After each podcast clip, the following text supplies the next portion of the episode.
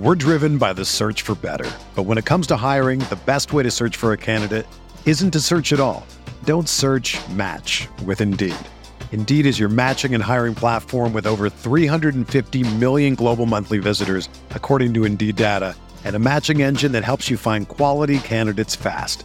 Ditch the busy work. Use Indeed for scheduling, screening, and messaging so you can connect with candidates faster.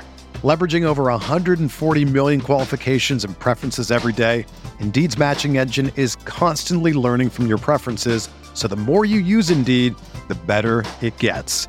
Join more than 3.5 million businesses worldwide that use Indeed to hire great talent fast. And listeners of this show will get a $75 sponsored job credit to get your jobs more visibility at Indeed.com slash BlueWire. Just go to Indeed.com slash BlueWire right now and support our show by saying that you heard about Indeed on this podcast. That's Indeed.com slash BlueWire. Terms and conditions apply. Need to hire? You need Indeed. Hello, welcome to the True Faith uh, free podcast. Post Chelsea, uh, Newcastle United unfortunately lost 1 0 at Stamford Bridge yesterday. Uh, I'm Charlotte Robson, joined by Norman Riley and Sean Orrick. We were all there. We are all going to discuss the result and the game and the fixture and where that puts us. Well, it puts us back in the relegation zone, unfortunately. Um, Norman, I'll come to you first. Uh, we'll we'll talk about that straight away back in the relegation zone. Do you think we've shown enough so far with our, I think, nine matches now to get out of it? Do you think we have shown enough more than lesser sides, shall we say? It's so difficult to answer that question based on on all nine games collectively because we've been absolutely atrocious in, in some of them. Um, Watford at home, Brighton at home, Leicester away, Arsenal at home we were really, really poor, and uh, Norwich away as well. Um, and if I was asked to judge on those five performances alone, I would say that we're you know a dead cert for relegation. And after the Leicester game, I was convinced that we were going to go down with with a with a whimper, you know. But obviously, that performance against Man U with a tactical change that lifted everything, and you could see that the players themselves visibly um, yesterday looked like their heads were a little bit higher and they looked a lot more confident. And obviously, we know that Chelsea dominated the game in terms of possession and chances created, but at the same time, we were in the game all the way through. And at the end of the match, the players didn't look dejected. They came over and they were applauding the fans, and they knew that they hadn't humiliated themselves. Um, and yesterday's performance, the Man U performance and the Spurs away performance, they're the, they're the kind of performances that have been the, the, the hallmark of our um, first two seasons back in the Premier League. And if we can continue performing in, in a similar vein, then I think we've got enough.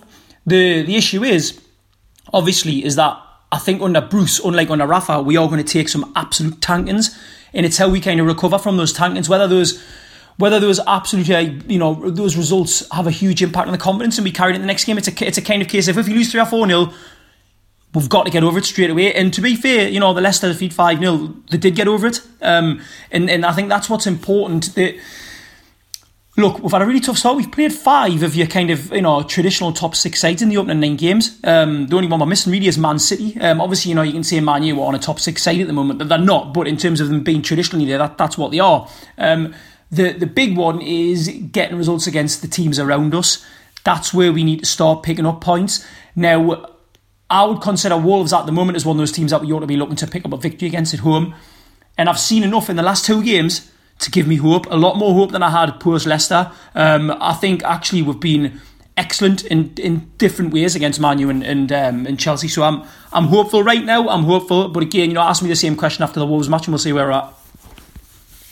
Um, Sean, anything to add to that? No, I think I, I, I pretty much agree with a lot of what Norman said. I think the the only difference is when we play some of the so-called, you know, the so-called lesser sides, we we have to try and be on the front foot a bit more, and that that brings with itself its own risks, and we're we're not at the moment creating enough chances. I mean, we'll come on to a bit about the game, and that's a lot of it, but we're going to have to take more risks, which then again leaves us a bit more open. I don't think against the lesser sides we can just sit back and be organised because and, and play on the break, which is where, where kind of our problems are going to or maybe lie.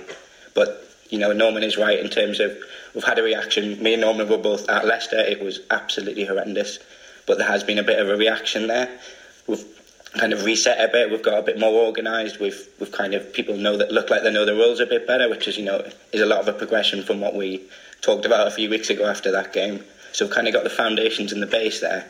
But again, it's going to be can, what can we do when we have the ball in the front foot against those sides, and that's going to kind of decide where we finish really. Absolutely, I think. Um, I mean, we're only we're only different to Southampton on goal difference, mm. and I think that is that. Well, that's what we're going to come on to next. It's it's the that is what is the problem here. Why can't we score any goals? Um, our defence, which we'll talk about definitely later on in this podcast, was was pretty solid and, and, and pretty admirable yesterday. I think um, that side of things is fairly sorted, if you will. Um, but our problem here is we're not scoring any goals, we're not creating any chances at all. Um, Norman, let's talk about Joelinton. Uh, Gayle's back to fitness, kind of. He came on for about 15 minutes yesterday. Do you think he's going to be a better option once he's sort of ready to start, or or do you think do you think Carroll? I guess Carroll's not going to be full fitness for a full match either.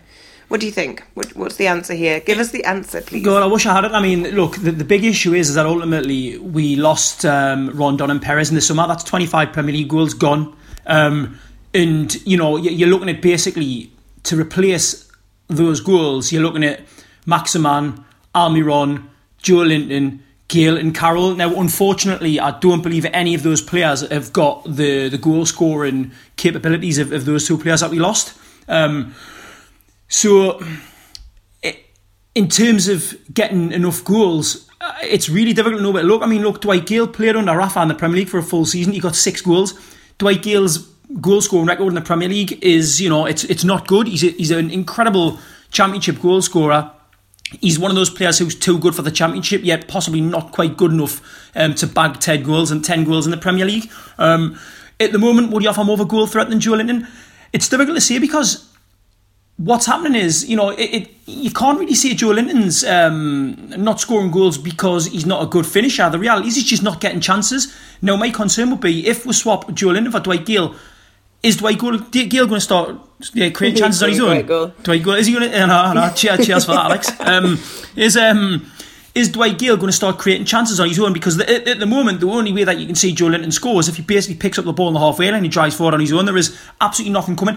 Saint-Maximin yesterday did offer a little bit of hope because there was a couple of occasions where obviously he broke free and you're just looking for that kind of final ball. You're looking for the movement of Joelinton into space. Now, at the moment, I don't think Joelinton quite understands how to utilise the space on the counter as well as Rondon did, as well as Perez did. That's what they were really good at. They were really good at kind of movement off the ball and just being in the right place at the right time. And Joelinton doesn't quite understand that yet. And it's probably down to the fact that he doesn't understand the English game, the fact that Bruce's tactics have been up and down since day one. Hopefully now we're getting into a, a, a place where you know there's going to be a consistent tactical um, setup on the pitch. But as Sean says, we need to go on the front foot. It's how we do that. Sorry, Charlotte, you wanted to say something there. Oh no, I was just I was going to say actually I was standing with Norman for the game, um, and Norman was pointing out that uh, Joelinton he comes very deep. So when we do get the ball on the break, there's three players in front of him. That I mean that happened quite a few times, didn't it, Norman? Yeah, it did. It did, and, and that's the thing. So I think what would happen is obviously you bring Gayle in Joelinton, and I think it's quite obvious that he's desperate to be involved in the game, and, and he's a young player as well. He's relatively inexperienced if you look at his, you actually look at the games he's played at this stage of his career, and his, his sort of keenness to show what he can do is probably uh, on a subconscious level making him just come back and try and get the ball, try and get the ball, try and make himself available. Whereas I think Gayle, obviously, with his experience, he would just know, hang on the halfway line, hang on the halfway line. If we break, I need to be ready to go. So, you know, there is, I can see the advantage of bringing Gayle in. But you know, part of me thinks that would be really harsh on Joelinton. I, I think the problem I've got is, is that Joelinton, look, he's a there's something there. There's absolutely there's definitely talent there, but he doesn't have that one thing that's you know uh, magical that means that he's good enough to operate in a team where he's not getting chances given all the time. Um, so I think in order to accommodate him, ultimately the team needs to change how it um, how it attacks. And games away to Chelsea, you're not going to see that. It's Wolves. The next game against Wolves, I would start with Joelinton, but we need the team to start on the front foot. And obviously, two or three games down the line, if he's not scoring, then it's a question. It's a case of saying, well, look, his confidence has obviously been affected. Maybe we do need to make the change. Um, but I think you know one thing about yesterday was it was good to have the option of bringing Dwight Gayle on. It was good to be able to bring Andy Carroll on. I don't think we can start matches with Andy Carroll, um, but he's a fantastic option from the bench. Um, but I, uh, it's such a difficult question to answer with Joelinton because, uh, as I say, there is something there, but he's not getting the opportunity to show it. So his inexperience is, is, is telling. Um, against Wolves, I'd probably start with him, but if by half time, if it's not looking good, then we can bring Gayle off the bench. Sean, what do you think of that? What, how are you a big Gayle fan? Do you want to see him start? What What's your take? It's going to take it's going to take time with Joelinton. And i think it's whether we whether we have that time and have that luxury. I, we we are kind of a side full of players who aren't regular goal scorers. You look you look from midfield, where are the goals coming? Shelvey's never scored goals, particularly the, the two Longstaffs at the minute, or just new to the game. They've not got a history of, of getting a lot of goals, and it's going to take a lot of goals because you need, if you don't get those goals from up front, you, you need to find them from somewhere else.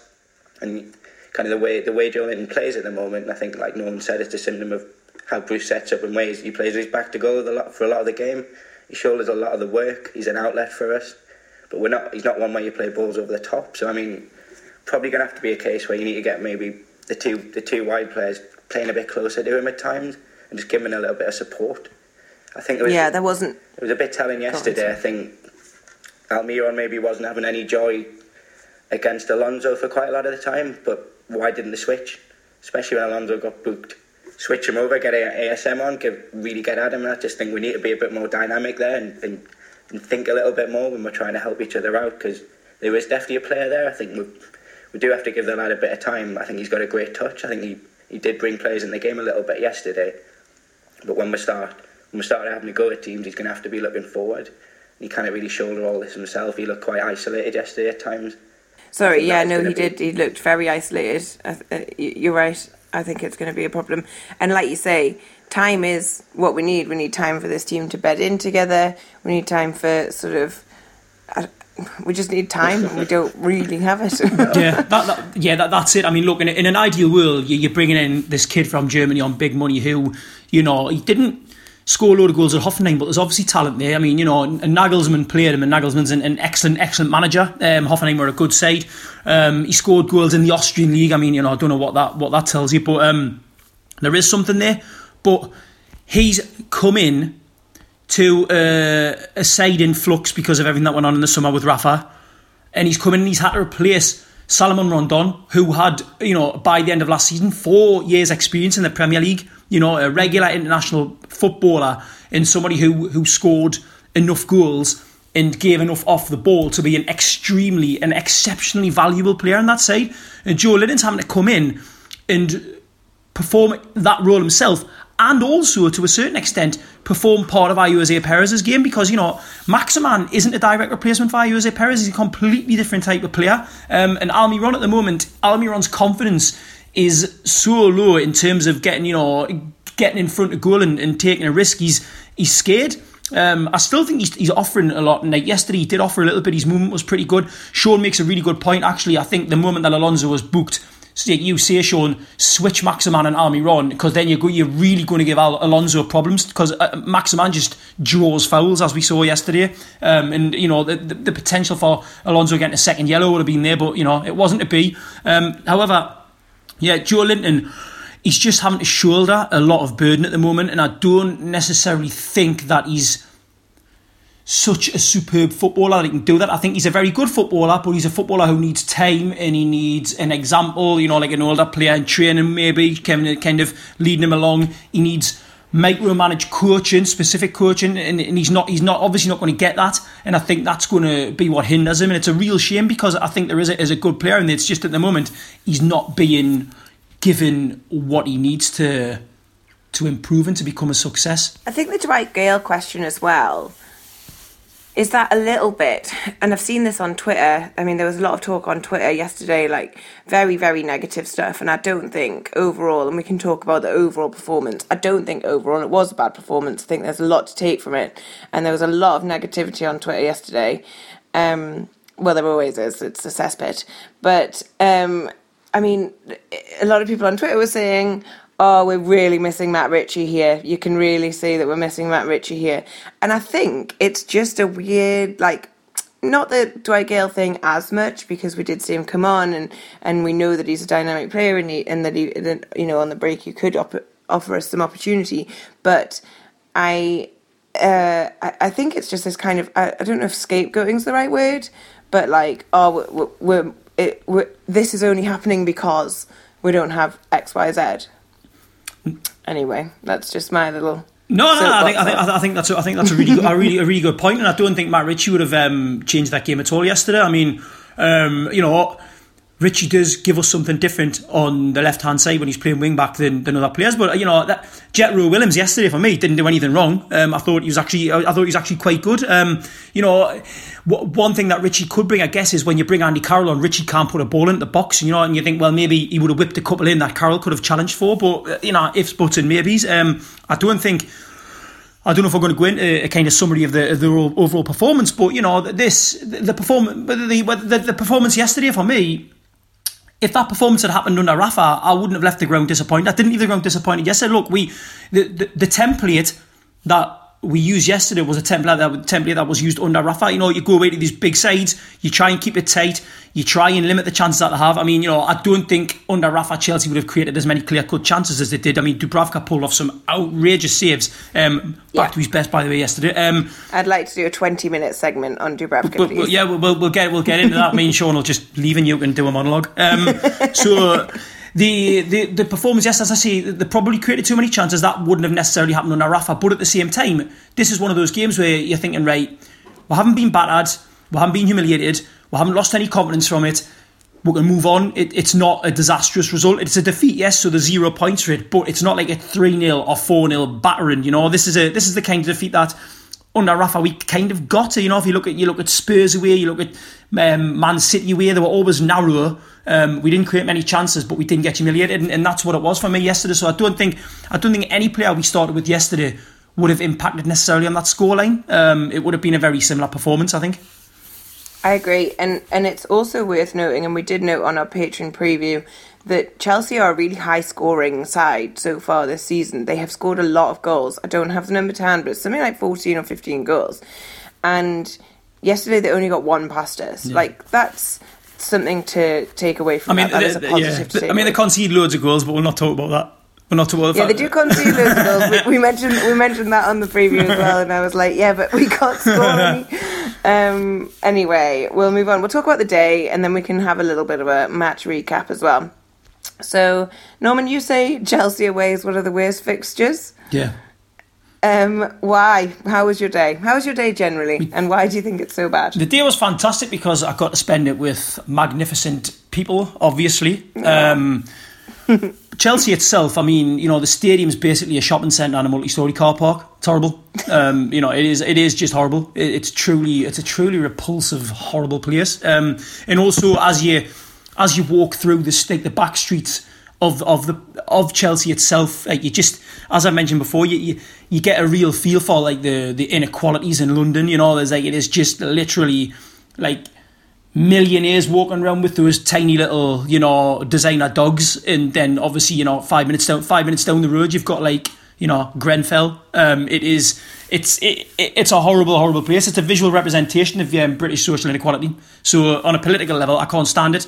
Um, also, the pubs are disgustingly overpriced. Um, I mean, people when people complain about London beer prices, I always say, well, you know, this, you're choosing to drink here, but the reality is going into like a borough like Chelsea or even anywhere kind of past Victoria, you're in your you're in your right mind. You know, you're in your right mind to complain. It, it's it is ridiculous. Um, but yesterday, you know, I thought the away fans were great yesterday. I thought that was a really positive away end, apart from some idiot shouting the, you know, the occasional stupid comment. On the whole, the fans were brilliant, in good voice. Um, we didn't sell out, um, and the, the, tickets didn't go on public sale, which I thought was a bit strange. Um, but the the atmosphere in general was good, and we didn't see any bother outside of Chelsea, which was nice, you know.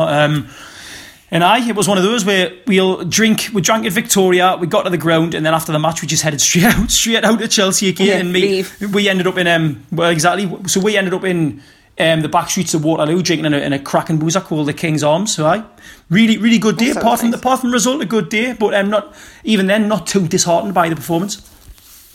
Sean, how was your experience of the day in the away end? I, I thought the away end was in fantastic voice. I think you know, it was a it was a, it, it was a tough game. We're often on the back foot, and I think we really we really backed the lads. It was brilliant. I think I'll give one redeeming feature of the ground. I think unless unless you're stuck at the very back of the lower tier of the shed end, you do you do tend to get quite a good view. It's very steep. So That's you, true. kind of bunched That's in a corner, true. and I think it, it does lend itself to, to generating a lot of noise, which which I think does certainly help. I mean, there's you know, I'm sure a lot of people listening have been in the away end at the Emirates, for instance, which is quite it's quite flat and, and just genuinely a shit stadium, and it's very hard to generate any noise. Now, Chelsea fans didn't didn't really make any noise, but we more than made up for that. And we're absolutely brilliant. Oh We're my god, the Chelsea for most of the fans literally Oh, hey. Honestly, at one point, you know, there's that sort of everybody shushing, and it, there wasn't a peep from anyone at Chelsea.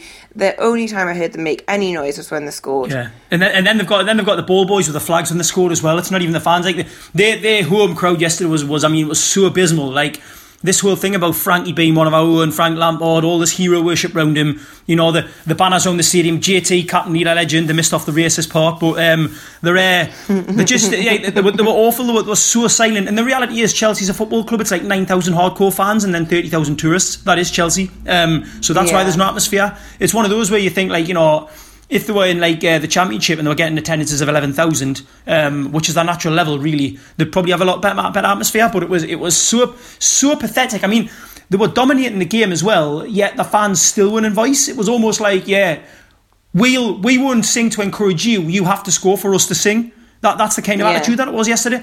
And, and even when they scored, it was like it was it was quite literally two minutes of them piping up, and then they just shut up again. And even at the end of the match, it was more kind of mild applause.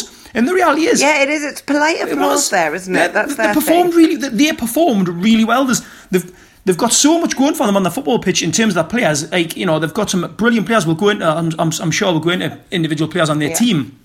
But they've got a lot to cheer about. Like it's almost like with the youngsters that they've got coming through, they're kind of clawing back a little bit of their soul as a football club, as opposed to what they have been for the last fifteen years under Abramovich, which is just a, a big spending vacuum of, of uh, vac- vacuum and monstrosity of a, of a club. But because they've got these youngsters coming through in the academy, that I hate to say it, but there's actually something quite likeable about the, the half the team. Ugh, oh, I feel bad saying that. You'll have to have a shower after this, Yeah, yeah, a bath, a bath with a toaster. All right, well, Sean, I'll come to you. We'll talk about our side and Chelsea's side, um, but I just wanted to know your opinion on our players. How is that? Who stood out for you? Um, I guess we'd be remiss not to mention how good our defence was yesterday. Our back four, um, and my beloved Dubravka.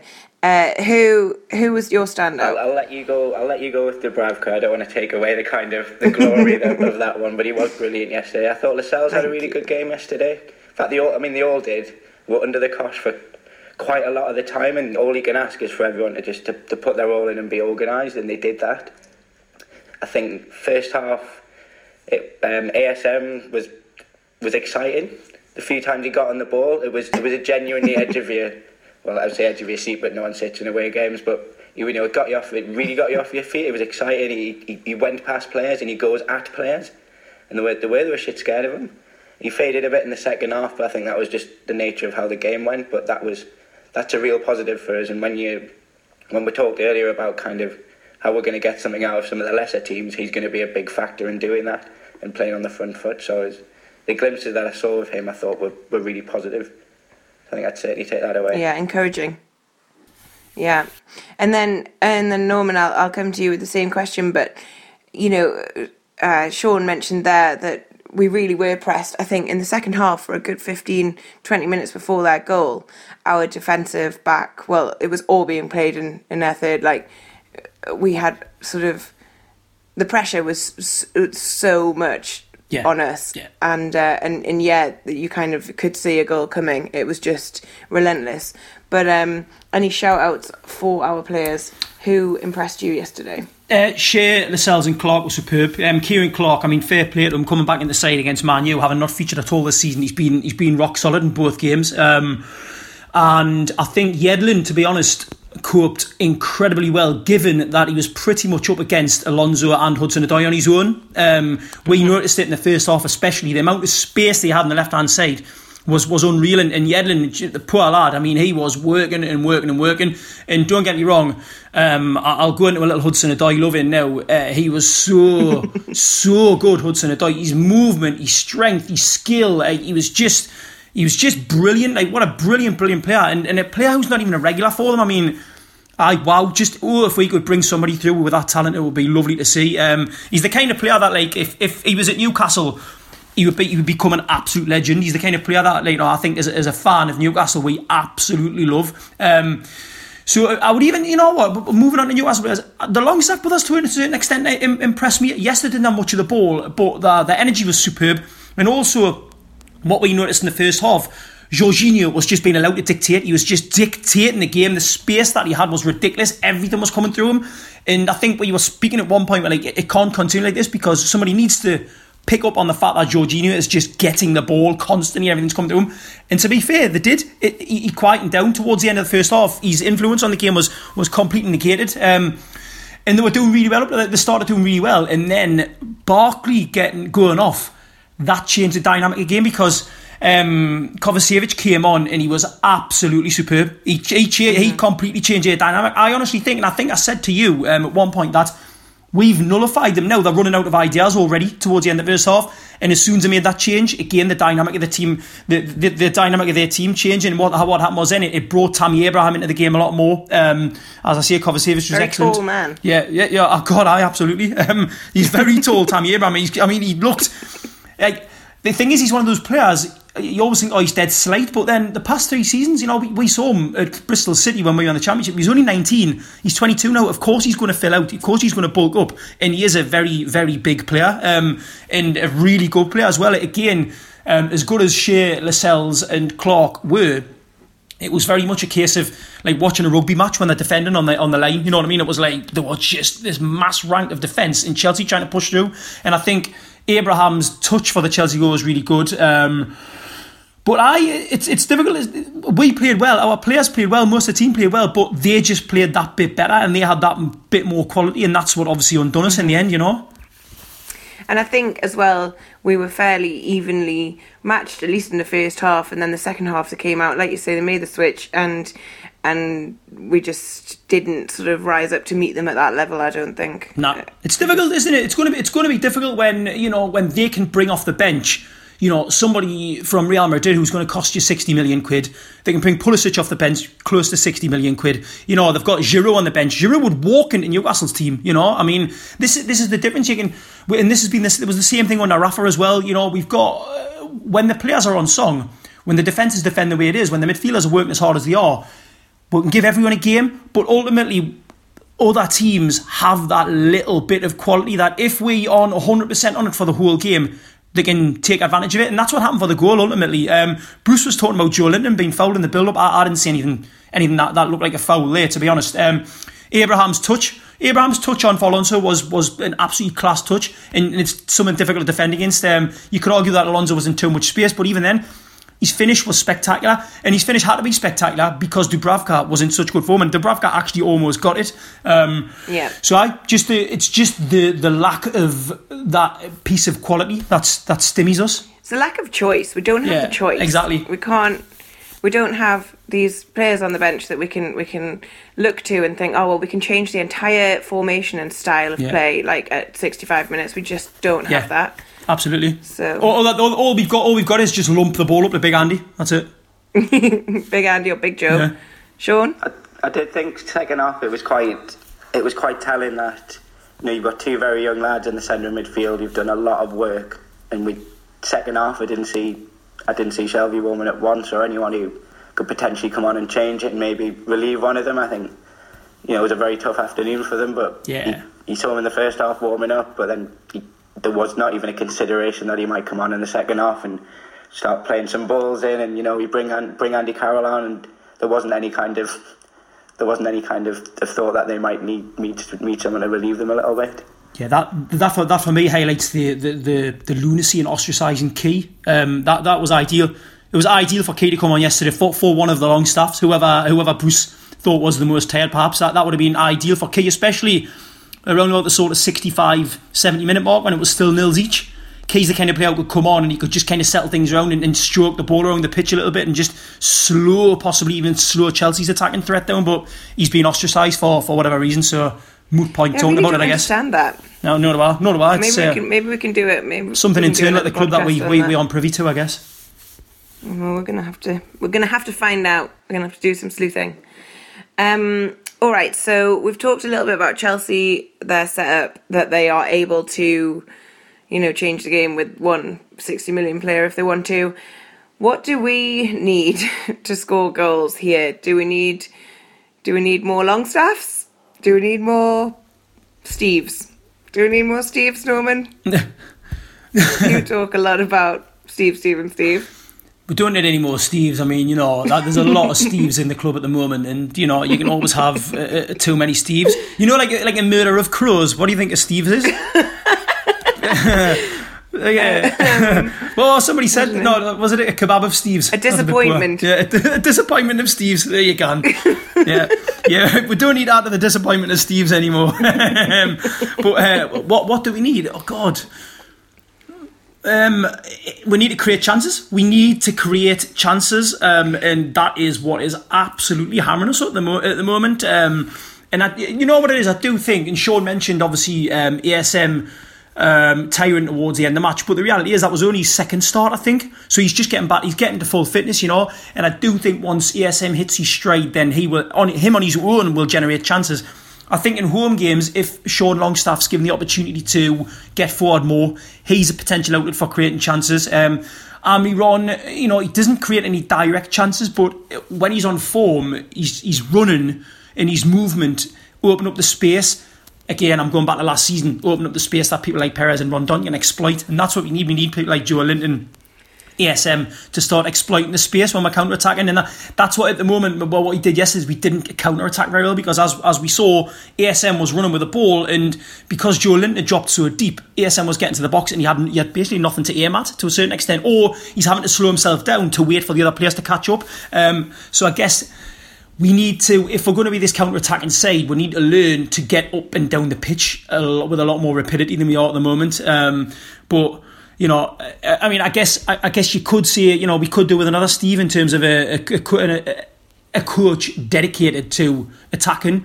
Um, I don't know if Clemence or Agnew are necessarily those coaches. I mean, they were both midfielders as players. Bruce was a, a defender. Not that that necessarily has any impact on what you on what you do as a coach, but neither none of them seem to give the impression that they actually they actually focused on attacking alone. Um, so maybe that that is something. But I just start creating chances. It- Yeah, I wonder if yesterday, you know, seeing the defence being sort of sort of solid, that the focus will be on attacking in training now. I mean, I don't know. I don't know. I can't hope know. so. Do you think the answer is in our squad already, or do you think this needs, you know, scouting and money in January? Sean, what do you think? I think I think we probably are going to have to spend money in January. the strength and depth definitely isn't there, but I think the worrying thing for me is we probably need a bit of luck, and that's not always something you can control. I think we do need a bit of luck to go. I think Almiron just needs one to go in, but I mean, we've been saying this for a long time now, and I don't know how long you can keep saying it, but I, I, I still do believe that if he gets one, he'll get a couple, and it's just that little bit of luck. I think we are lacking a little bit. There's the odd, probably Norman mentioned. I totally agree with the fact that we need to be a little bit quicker getting out. I think the only the only very harsh criticism I'd give of Dubravka is maybe just ship the ball out as quick as you can That's if we're going to be a counter attacking team. That's, I won't hear it. it's the only thing.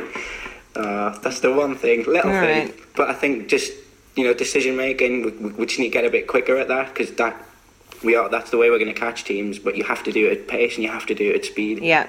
So I think that is our main kind of issue. And it's such- some of these things you you know you can't necessarily control.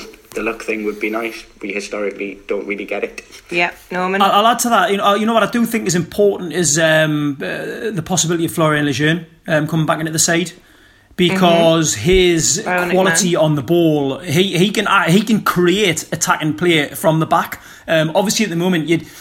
You'd think, well, if Lejeune comes back, you'd have to drop either Clark or Lascelles because, and, and they've both been brilliant, but ultimately, in, in, a, in a game against Chelsea where Clark and Lascelles with Schär, a ball playing centre half, okay, but in, home matches, if you've got Schär and Lejeune as part of that back three, you're probably naturally going to create maybe one or two chances just because of, of Lejeune's, um, Lejeune's vision, um, Lejeune's ability to, if you've got ESM and Almiron breaking forward at pace, if they're not sitting too deep, if you've got Yedlin back to full fitness with his ability to get to get up and down the line, and you've got Lejeune in there who's able to pick a, a real a, a, really good pass on the tour into the right amount of space, then you think naturally we're going to create we're going to create more chances. But I think obviously you you make a good point, Charlotte, about um, defense. The defense, the defense to a certain extent, it is so well drilled after two or three years under Rafa that it almost it almost picks itself and um, gets on with the game on its own. It's, you think yourself how much how much input is actually needed on the training ground with these defenders. They just know what they're what they're doing and they know the game inside out. So I maybe there is a, a, you know a necessity to focus on on attacking in training. I mean, they might do already. We don't know, but you, you, get the impression that that's not really the case at the moment. You get the impression that it's a case of let's just be solid at the back and see what happens after that. Right now. Um, but I, I think yeah, Lejeune will make a difference. And, and you know what I'd love to see, what I'd really love to see, and it probably won't happen, is just just go out and sign like a 25 or 26 year old centre midfielder who is, you know, she's got that experience and he can he can create things. Like as much as the Longstaffs are, are doing really well, I don't think those two are going to be, you know, the centre midfield playing for the rest of the season. They will either one of them is going to need to have a rest at some point. Um, and, I, and I think I don't think Shelvey's the man to change things because the, the, the side's dynamic changes completely when Shelvey's in and it, and it doesn't work. Um, as we see, Ki's been ostracised. Hayden shot himself in the foot with that lunacy at, um, at Leicester. Yeah, um, that was terrible. So, so going out and send, spending big money on a, on a centre midfielder who can turn the ball over, who can create chances would be great. Whether that happens or not, who knows? I mean, I mean, Steve Bruce is making the right noises about that. I think when he when he talks, but but again, I don't know that he's got really that much autonomy over who we, who we're who who we might be looking at. I don't know. So you're saying that if we had Lejeune back, and Lejeune is back in training, you know, he's he's he's getting back to fitness. I think we'll see him on the bench, and then if not Wolves, maybe maybe at the at West Ham. Um, do you think we do have what maybe not what it takes I don't know if this is the right word, but you do have some talent in the squad that can start scoring goals, or do you think we really do need to be really looking elsewhere, as in scouting? I think we probably do need to be looking elsewhere. Sorry, I just jumping in there. No, I, I, no, I do, think we need to be looking elsewhere. I think just historically over a long season, we we probably don't have enough players who score enough goals, and I think it's it is going to tell. So you're right, the you know, our goal difference isn't great already. I think that's a little bit of a concern.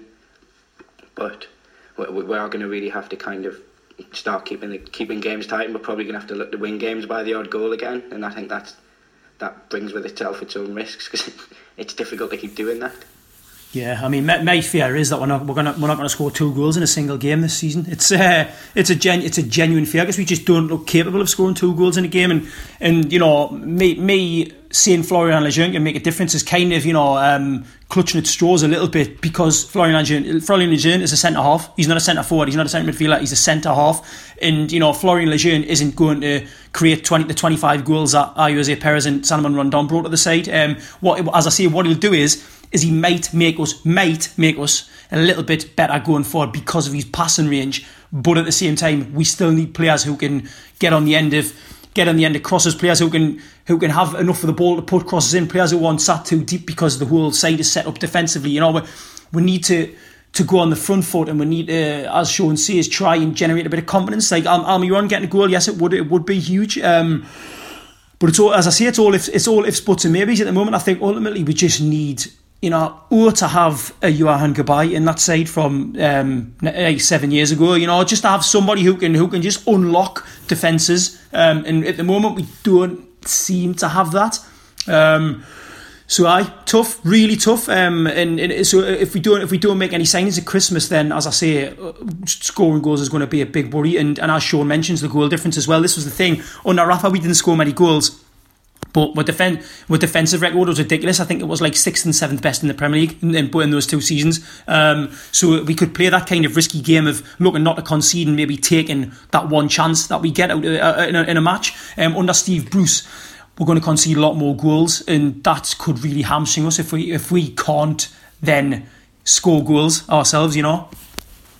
And then finally, we will wrap this up. It's sort of getting into the why can't we score goals? just just wails of, of sad fans. Um, does it worry you that we only had 30% possession yesterday? Do you, I mean, that seems to be a, a common theme across our games. Um, we can't seem to keep a hold of the ball. Sean? It, it didn't worry me yesterday. I think that's totally understandable yesterday. Chelsea are a very good technical side. They, they keep the ball very well, and that was, was always going to be the case. I think having 25% possession against Brighton was more the concern. Mm. and it's how we kind of, you know, we've got some we've got some massive games coming up, especially home games. Bournemouth sticks out, Southampton, Palace, Burnley away coming up, Sheffield United away, Villa. These are the games we need to be picking up more points in, and I think we, you know, we, we're going to need to have more of the ball against these teams. I don't think you can just play on the counter attack of these teams. They won't let you do that. They, they know, and they want to do the same half of them because they're not that good. So that's that's more the concern. Yesterday, I I think that's fine. That's the way we had to play yesterday. I would have got a real tank in. So no, it's against the other side. Yeah. Fair enough. Yeah. Norman? Yeah, no, I, I agree. Um, possession yesterday, who cares? You know, it's away to Chelsea. Um, thirty percent. I suppose my main point there is is more that that's a common theme. It, it's Chelsea, yeah, yeah but like it, we we we're not getting a lot of no, possession in any of the games. No, no, absolutely. But I mean, you know, you look at the possession stats on Rafa. It was pretty much it was pretty much the same. Um, and it, I think it was Rafa. Rafa said possessions is a stat made up for TV. Now it's what you do when you've got the ball that counts. And at the moment, obviously, we're not doing enough as an attacking threat when we do have it. Um, the as Sean mentioned, yes, twenty five percent of possession at home to Brighton. That's your concern. Don't get me wrong. We know that Brighton under Graham Potter or a side that likes to hold on the ball. But 25% is absolutely ridiculous at a home match against against a side that is going to be around you at the bottom of the table. Um, it, Wolves, I think, on Saturday, uh, next week, you'd like to think that we'll have more of the ball against Wolves. Yeah, on Sunday, we, we ought to have more of the ball against them. But again, even if we have 35% against Wolves, I don't care. It's what we do with the ball when we've got it. If we've got 35% of possession, but that 35% of possession is us generating three or four or five good chances, taking one or two of them, who cares? You know, um, right now, my concern, absolutely more than anything else, is the fact that we look very, very much incapable of scoring more than one goal every two games. That's the big worry. Mm-hmm. Yeah, agreed. And on that happy note, I think that we will probably wrap this podcast up. Um, we have a Patreon. We, if you subscribe to our Patreon, it's around seven dollars a month. I think we do it in dollars.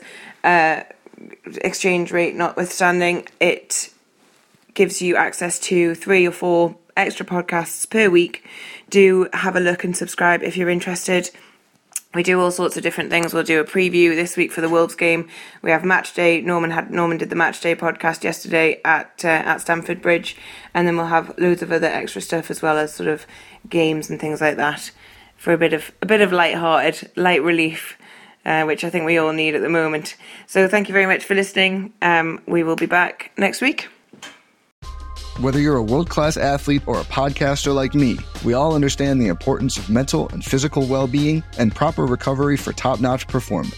That's why I'm excited that Unifyd Healing is sponsoring this podcast. Unifyd Healing is a new and super innovative global network of wellness centers powered by Energy Enhancement System, or EE System. If you haven't heard of the EE System, you'll want to listen up. This technology promotes wellness, deep relaxation, purification, and rejuvenation. At hundreds of locations across the globe, access to a center is easy and affordable. Interested in experiencing the EE system technology for yourself? Go to unifydhealing.com slash bluewire to learn more and find a center near you.